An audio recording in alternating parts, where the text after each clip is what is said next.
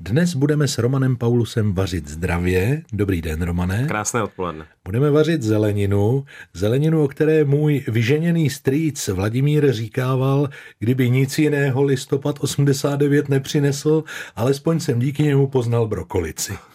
Je to tak, že když jste se učil kuchařem, tak jsme o brokolici prakticky nic nevěděli. Ne, to jsme opravdu neznali. Znali jsme květák.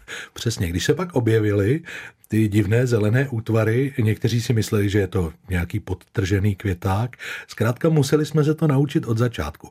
Dnes asi brokolici zná a vaří skoro každý. Máte ji rád, Romane, jako kuchař? Já mám brokolici velice rád.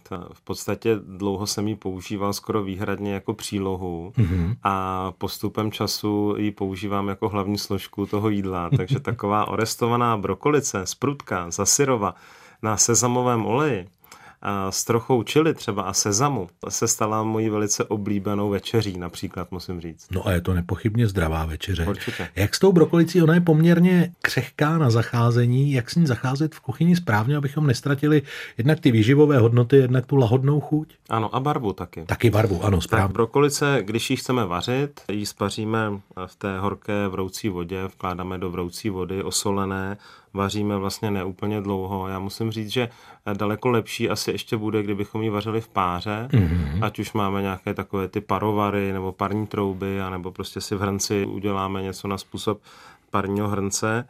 Získává ta brokolice daleko víc chutě, myslím si, těch výživových hodnot. Co se právě týká té přílohy, tak víceméně ke všemu, dalo by se říct, k pečenému, grilovanému masu, k nějaké rybě vařené na páře, kterou shodou okolností můžeme uvařit společně s tou brokolicí, eh, buď třeba jenom olivový olej, nebo kdybychom chtěli něco hutného, nějakou dobře vychucenou holandskou omáčku k takovému lososu na páře, brokolice na páře, holandská omáčka, nový brambůrek.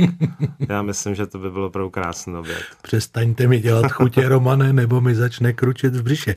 Napadlo mě, když to náhodou přeženu s těmi minutami v horké vodě nebo páře, nešlo by brokolici nějak přetransformovat třeba do nějaké originální zelené přílohové kaše? To by určitě šlo. V kombinaci třeba i s bramborem hmm. si dovedu představit, Brokolice mimochodem dává naprosto fantastickou polévku. To je fakt. A já určitě z brokolice nespotřebovávám pouze ty růžičky, ale i ten stonek, který si oloupu. A zatímco brokolici dám do pánvičky nebo do hrnce, tak ten stonek si nechávám pro sebe a sním ho. Vlastně ta brokolice příbuzná s kedlubnou a ten stonek chutná hodně podobně jako kedlubná, musím říct.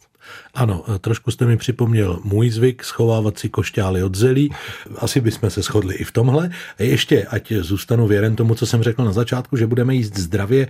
Je nějak extrémně zdravá brokolice, obsahuje něco výjimečného, co bychom měli vypíchnout, nebo prostě jako každá jiná zelenina? Brokolice obsahuje samozřejmě mnoho důležitých minerálů, stopových prvků a také vitamínů a z toho důvodu je potřeba co nejméně vařit, jak jsme říkali, takže opatrně.